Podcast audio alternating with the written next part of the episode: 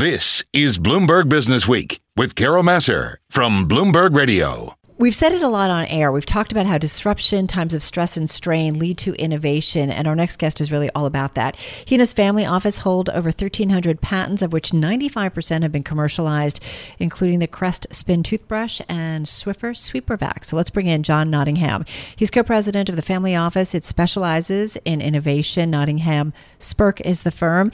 He also serves on the boards of the Cleveland Clinic Board of Trustees, Case Western Reserve University's Tech Commercialization Board, and a lot more.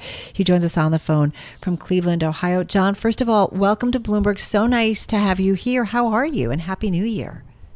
Well, happy New Year to you, Carol. Thank you for having me. So tell me, before we get into some of what you guys are doing, um, is how the last 12 months have been for you. Um, and the past week because i think as a leader we've just seen you know and as an investor one tough headline after another in the last 12 months and certainly this week. So i'm curious kind of how you see it how you process it and how you think about you know the work that you do. Well, you know, you look at the current events and you look at uh, you look at the world at, with at face value, and you say, look, how does that affect me? How does it affect my uh, my partners, clients, and and uh, coworkers? And and you look at you look past the noise and you look for for opportunity.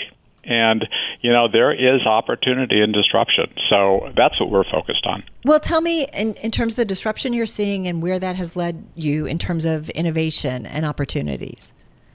Well, you know, we have a uh, the, the core of our firm here is a product innovation firm. So mm-hmm. we are vertically integrated to have you know insights and design and engineers and prototypers all at one location in Cleveland, Ohio, and when we see an opportunity, we grab it. So give me, I'll give you an example. As soon as the as soon as the pandemic hit, we said, okay, uh, where's the where, where's the demand for product?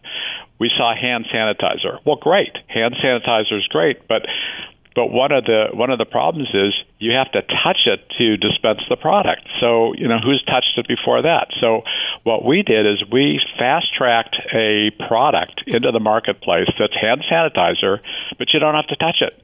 It just dispenses it right in your hand. That's pretty amazing. How were you able yeah. to quickly do that?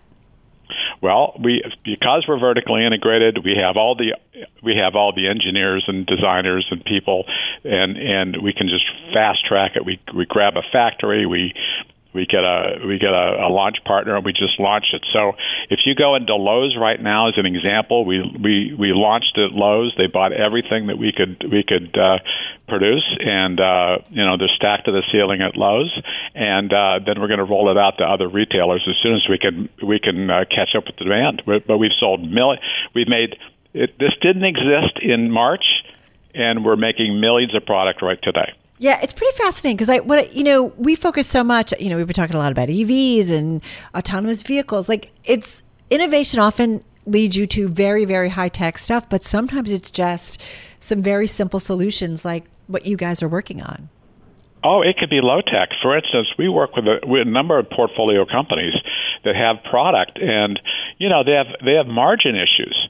Well, we could go in and take a look at that product, tear it apart, and put it back together and, uh, and deliver twice the margin they had before. Keep the price, but the margin's multiplied.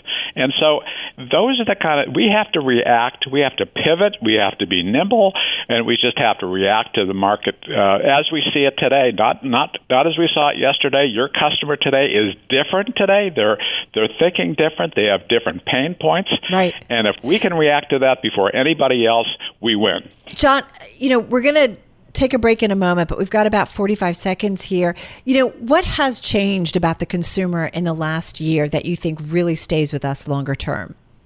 Oh my goodness! I mean, where should I begin? The ways. yeah, we're. I mean, first of all, that we're everybody's at home. All right. Guess what? There is a boom in home products. I can tell you specifically after the break, but yeah. Uh, it, it, there's a big boom in home products, believe me. All right. Well, we're going to continue the conversation. Sit tight for a second because I do have to do a little bit of news, but we're going to come back with John Nottingham. He's co president at Nottingham Spirk on the phone from Cleveland. I also want to find out because they recently opened up uh, a big innovation hub in Cleveland specifically, which is where he is, uh, and they're doing an alliance with uh, Ernst & Young EY, and that is opening this spring. So we'll get into that in just a moment. I want to get right back to John Nottingham, co president of uh, Nottingham Spirk. It is a family office, it specializes in innovation. John's still with us on the phone from Cleveland, Ohio. It is really fascinating to read about kind of what you're doing, John. And I think, you know, we think about investing in so many different ways, you know, obviously directly through the market.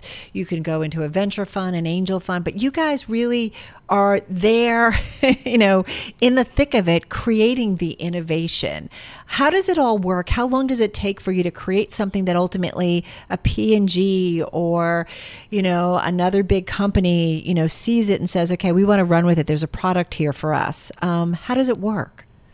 Well, you know, it, it all starts with the customer. You know, you look at you look at the customer, and, and like we said, today's customer is is thinking totally different than the, than than that customer was a year ago or six months ago. Yeah. And you've got to sort of tap in. So we bring customers into our innovation hub, into our center. We have a focus group. We watch them through a two way mirror today, and we say, what what is their pain points? What are they thinking about? What what do they want?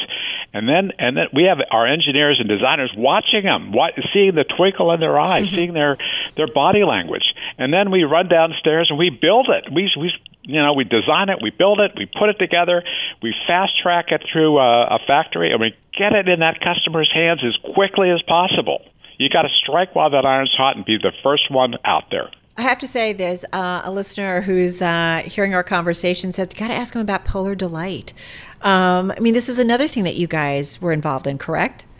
Oh yeah, so we've invented uh, we've invented a new way to consume premium ice cream. Okay, it's not out there yet. We're we're working on it. We're fast tracking it, and it is going to change the way people think about ice cream. The same way that Keurig and, and Nespresso changed changed the way people think about coffee. Just think about it. Is this something we'll have in our homes potentially?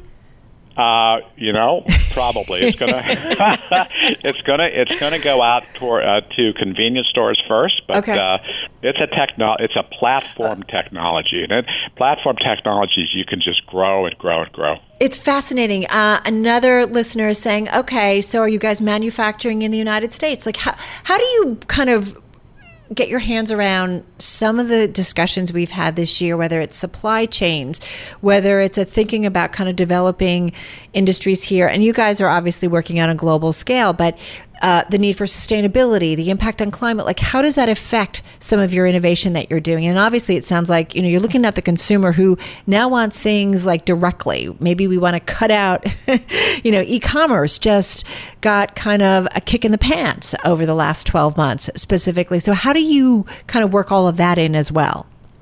Oh, see that see that's what excites us. I mean, it's all about opportunity, right? Mm-hmm. And so, uh, so what we do is, you know, it, we have this partnership with Ernst and Young, and we, we've we've we've uh, labeled our hub the EY and uh, Nottingham Spirk Innovation Hub.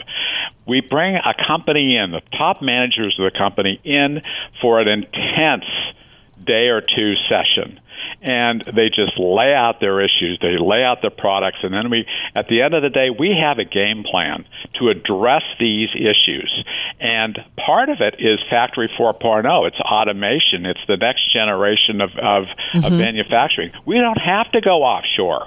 We can do it here That's in the United States. It doesn't, you know, and then sustainability, I look at it as an opportunity, not as a problem. It's a big opportunity. We have some, some technologies we're working on right now that's going to to change landfills.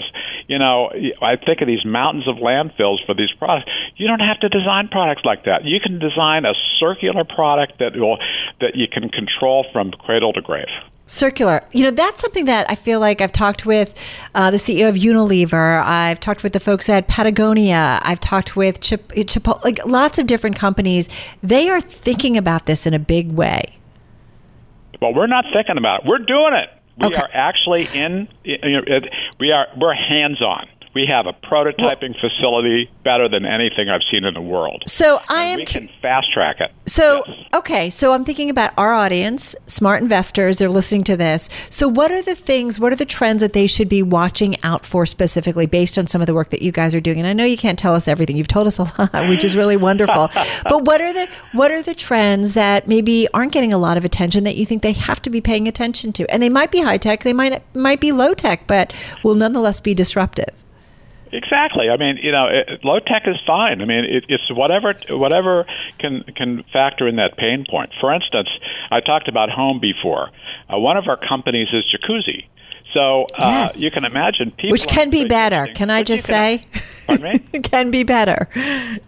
Oh yeah. Oh, well, about see, there's a pain a pain point. so all of a sudden, all right. So here's the opportunity. So uh, people aren't going on vacation, but you can vacation in your backyard. Right. So you look at hot tubs, which haven't been innovative since the Reagan administration. Am I right? Right. Exactly. And, and lots of pain points. I look at that as an opportunity to improve it, to make it better, and make it what you what you believe you want to have. And that's what's going to happen. All right, don't judge me. This is going to maybe sound like kind of silly and quirky, but I have to say, um, working from home, being at home in our bubble, um, we don't have, I live in a city environment, have a small backyard, and actually got an inflatable hot tub that actually yes. was a really sweet thing for us to have. Um, so it's just, it's certainly kind of some of the things that you're talking about. John, we have to run. Please, please come back. Uh, love this kind of stuff. Have a safe week weekend, a good weekend, and I hope we can talk real soon. Be well. John Nottingham, he's co president of Nottingham Spirk on the phone from Cleveland. What a fun interview. Um, what a fun conversation.